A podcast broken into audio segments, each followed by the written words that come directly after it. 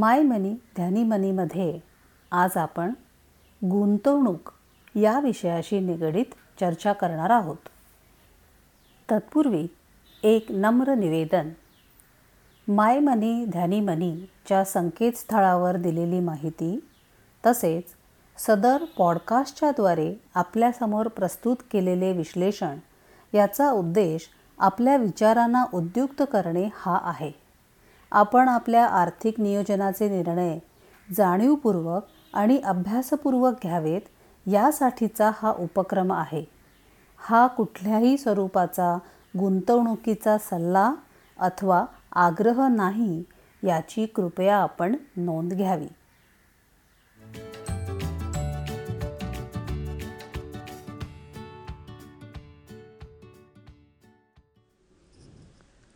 नमस्कार मंडळी. गुंतवणूक म्हटली की त्याच्याशी निगडीत धोके हे आलेच. एकाच नाण्याच्या या दोन बाजू. गुंतवणूक करताना या संभाव्य धोक्यांचा विचार करणं फार आवश्यक आहे. गुंतवणूक नियोजनातील विविध धोके आणि त्यावरील उपाय याविषयी आपण या सिरीजमध्ये ऐकणार आहोत. या सर्व गुंतवणूक नियोजनातील धोक्यांचा संग्रह सुप्रसिद्ध गुंतवणूक सल्लागार श्रीयुत गौरव मिश्रीवाला यांनी आपल्या investment risk two sides of the same coin या छोट्याशा पुस्तिकेत केला आहे. त्या पुस्तिकेला धरून आज आपण गुंतवणुकीतून काय काय धोके आपल्याला असू शकतात याचा विचार आपण करणार आहोत. कुठल्याही प्रसंगामध्ये निर्णय घेताना आपण त्याचा फायदा तोटा काय होईल याचा सारासार विचार करतो. गुंतवणूक नियोजन करताना देखील अशाच विचारसरणीची गरज असते मित्रांनो. आणि नेमके तिथेच आपण फक्त रिटर्न्स किती मिळतील यावर आपले पूर्ण लक्ष केंद्रित करतो. आणि पुढे जाऊन तोटा झाला तर त्या गुंतवणूक प्रकाराला दोष देऊन मोकळे होतो. आपले कष्टाने कमावलेले पैसे एखाद्या गुंतवणुकीत गुंतवण्याच्या आधीच जर त्या गुंतवणूक प्रकारातील धोक्यांचा विचार केला तर अशी पश्चात्तापाची वेळ येणार नाही. किंवा आपण मानसिकरित्या आणि आर्थिकरित्या अशा चढ उतारासाठी तयार असू तरच ते इन्व्हेस्टमेंट किंवा गुंतवणूक आपण करू. High risk is equal to high return हे आपण गुंतवणूक नियोजनात बऱ्याच वेळा ऐकलं आहे. पण खरं तर हाय रिटर्न म्हणजे हाय रिस्क अशा पद्धतीने हे लक्षात घ्यायला हवे. आता गुंतवणूक नियोजनामध्ये धोका म्हणजे काय असतो? तर आपले गुंतवलेले पैसे अडकून पडणे किंवा त्याची एकंदर किंमतच कमी होणे. एखादा आपल्याला जेव्हा जास्त रिटर्न देतो तेव्हा अर्थातच त्या गुंतवणुकीत काहीतरी रिस्क किंवा धोका संभवतो.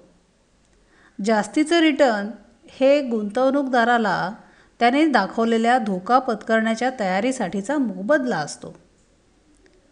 असा जास्त परतावा देणारी एखादी गुंतवणूक जेव्हा आपल्यासमोर येते तेव्हा आपल्या मनामध्ये अधिक परताव्याची आशा निर्माण होते.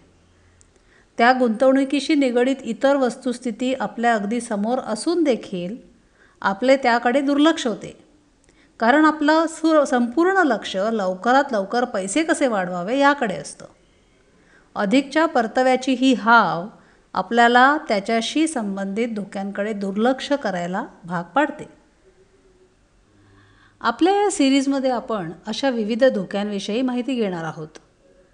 एक लक्षात घ्यायला हवं आपण सर्वांनी की कुठचीही गुंतवणूक ही रिस्क फ्री नसते. एकदा आपण आपले पैसे दुसऱ्यांच्या हाती दिले की तेव्हापासूनच धोक्याची सुरुवात होते. मग ती बँकेत केलेली फिक्स डिपॉझिट का असेना? किंवा शेअर बाजारात गुंतवलेला पैसा असेल धोक्याची तीव्रता कमी असेल किंवा अधिक असेल पण धोका हा आहेच. पण म्हणजे इकडे आड आणि तिकडे विहीर. गुंतवणुकीसाठी दुसऱ्यांच्या हाती पैसा दिला तर पैसा जायची भीती. आणि तो आपल्याजवळ बाळगला तर मग तो वाढणार कसा? रस्ता ओलांडताना जरी संभाव्य धोके असले तरी गरज असेल तर योग्य ती काळजी घेऊन आपण रस्ता ओलांडतो की नाही? मग तसंच गुंतवणूकच न करणे हा उपाय नसून गुंतवणूक नियोजनातील धोक्यांचा सारासार विचार करून गुंतवणूक करणे हे आपल्या आर्थिक उद्दिष्टांच्या दृष्टीने आवश्यक आहे. रिस्क म्हणजेच धोका हा पारदर्शी असू शकतो म्हणजे आपल्याला समोर दिसतो किंवा आपल्यापासून लपलेलाही राहू शकतो. म्हणजे बघा जर आपण शेअर मार्केटमध्ये एखादा शेअर विकत घेतला किंवा एखाद्या म्युच्युअल फंडमध्ये पैसे गुंतवले तर त्यातील धोका हा पारदर्शी असतो. एखादा शेअर आपण आठशे रुपयाला विकत घेतला आणि उद्या शेअर बाजार गडगडला आणि त्याची किंमत सहाशे रुपयांवर आली. हा सर्व प्राईस मुवमेंट त्या शेअरचा चढ उतार ही सर्व माहिती आपल्याला आपल्यासमोर शेअर मार्केटमध्ये उपलब्ध असते. हा पूर्ण व्यवहार पारदर्शी असतो. आपण घेतलेल्या शेअरची प्राईस मुवमेंट आपण पाहू शकतो. आपला किती फायदा किंवा तोटा झाला आहे हे पाहू शकतो. आपल्याला त्याची पूर्वकल्पना देखील असते. आपल्या धोका पत्करण्याच्या पात्रतेनुसार हा शेअर विकावा की धरून ठेवावा याचा निर्णय आपण घेऊ शकतो. हा धोका आपल्याला समोर दिसत असल्यामुळे आपण त्याला ट्रान्सपरंट किंवा पारदर्शी धोका म्हणू शकतो. पण आपण जेव्हा एखाद्या बँकेमध्ये फिक्स डिपॉझिट घेतो किंवा बॉन्ड्स विकत घेतो तेव्हा त्यावर आपल्याला जे व्याज मिळतं त्यावर इन्फ्लेशनचा म्हणजेच महागाई दराचा काय परिणाम होतो हे आपल्याला समोर दिसत नाही. त्या इन्फ्लेशनमुळे आपल्याला जी मॅच्युरिटी अमाऊंट मिळणार आहे मॅच्युरिटीला रक्कम मिळणार आहे ती रक्कम त्याची व्हॅल्यू ही कमी झालेली असते हे आपल्या सहज लक्षात येत नाही. अशा प्रकारच्या तोट्याला आपण प्रत्यक्षपणे पाहू शकत नसल्यामुळे इथे रिस्क पारदर्शी नसून लपलेली आहे. त्यामुळे आपल्याला अशी गुंतवणूक ही रिस्क फ्री वाटते. रिअल इस्टेट म्हणजे स्थावर मालमत्तेच्या बाबतीत देखील अशीच काहीशी परिस्थिती असते. तर मंडळी एखादी गुंतवणूक करताना त्यातील धोका हा पारदर्शी आहे म्हणजे आपल्याला दिसतो आहे का लपलेला आहे याचा अभ्यास करणं जरुरीचं आहे. लक्षात ठेवा.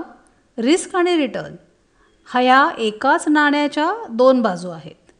कुठचीही गुंतवणूक ही रिस्क फ्री नसते. तर मंडळी पुढच्या भागात आपण सिस्टमॅटिक रिस्क आणि अनसिस्टमॅटिक रिस्क म्हणजे काय आणि त्यापासून वाचण्याचे काय उपाय आपण करू शकतो याविषयी चर्चा करू. नमस्कार.